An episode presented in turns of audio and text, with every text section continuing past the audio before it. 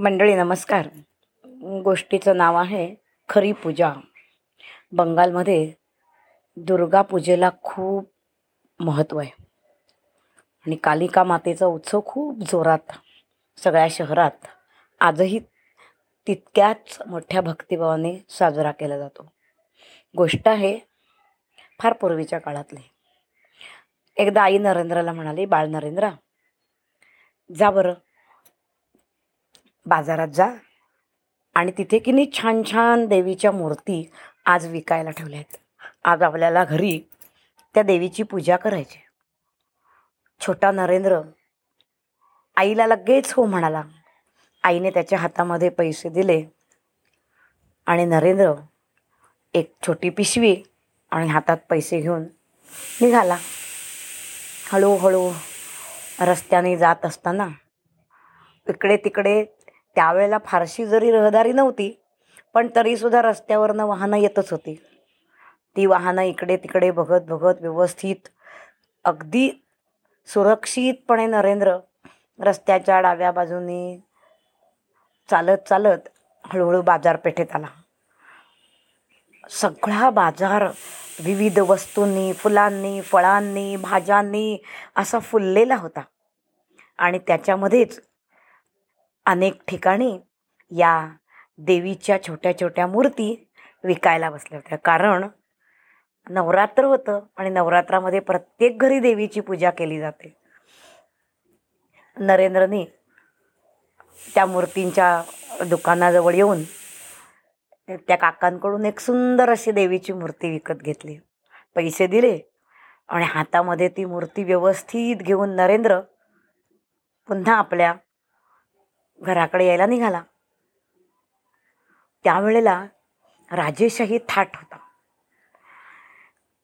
आणि त्याच्यामुळे त्या नगराचा राजा जर रस्त्यावरून जाणार असेल तर सैनिक म्हणजे भालदार चोपदार पहारेकरी चारी बाजूनी आरोळ्या द्यायचे दवंडी पिटायचे. आणि अशीच दवंडी त्याला ऐकू आली. चला बाजूला व्हा. राजाची बग्गी आता रस्त्यावरून जाणार आहे. चला चला बाजूला व्हा सगळ्यांनी. राजाची बग्गी आता रस्त्यावरून जाणार आहे. आणि अशी दवंडी पिटत मागून राजाचा रथ. नरेंद्र ते कुतूहलाने पाहत होता आणि चालला होता डाव्या बाजूनी. आणि एवढ्यामध्ये समोरून एक छोटीशी मुलगी तिला रस्ता पार करून दुसऱ्या बाजूला यायचं होतं. ती या दवंडीमुळे इतकी बावचळली आणि ती रस्ता पार करायला म्हणून येऊन रस्त्यातच उभी राहिली. नरेंद्रना किती वेळ काही कळलंच नाही. इतका मनामध्ये घाबरला म्हणाला अरे बापरे आता राजाची बग्गी अशी धाड धाड धाड येणार आणि ही छोटीशी चिमुरडी त्याच्याखाली चिरडली जाणार. काय करावं बरं? सगळे लोक बघत होते या मुलीचा जीव कसा वाचवायचा. पण नरेंद्र छोटा असला तरी धीट होता. नरेंद्रने पटकन विचार केला. हातातली मूर्ती रस्त्यात टाकून दिली आणि धावत जाऊन त्या मुलीला रस्त्याच्या दुसऱ्या बाजूला ओढत नेलं. आणि ते एका सेकंदामध्ये राजाची बग्गी धाड धाड धाड धाड धाड धाड रस्त्यावरून रुबाबात मोठ्या दिमाखात निघून गेली. ती मुलगी या नरेंद्रने उठवलं म्हणालात तुला लागलं नाही ना बाळा काही ती म्हणाली नाही. अरे तू पण किती छोटा आहेस. पण तू आज माझा जीव वाचवलास मला कळलंच नाही. नरेंद्रनीला उठून उभं राहायला मदत केली आणि ती मुलगी त्याला धन्यवाद म्हणून आपल्या रस्त्याला निघून गेली. इकडे नरेंद्र घरी यायला निघाला. रस्त्यामध्ये विचार तोच चाललाय की आज ह्या मुलीला जर वाचवलं नसतं तर ही मुलगी आज चिरडून जीवानिशी गेली असती आणि विचारात तंद्रीत चालत असताना घर कधी आलं कळलंच नाही. घरी आला. आईने विचारलं बाळ नरेंद्र आलास? बघू दे मूर्ती आणलीस ना. नरेंद्र काहीच बोलला नाही खाली मान घालून उभा राहिला. आई म्हणाली बाळ अरे बाजारात तू मूर्ती आणायला गेला होतास ना? कुठे बरं मूर्ती? दाखव मला. चल लवकर पूजेची वेळ झाली.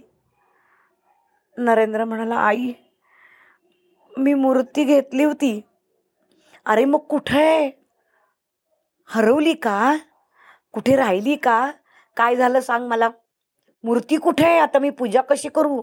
नरेंद्र म्हणाला आई रागावणार नाहीस ना? अरे नाही रागवणार. पटकन सांग बरं काय झालं.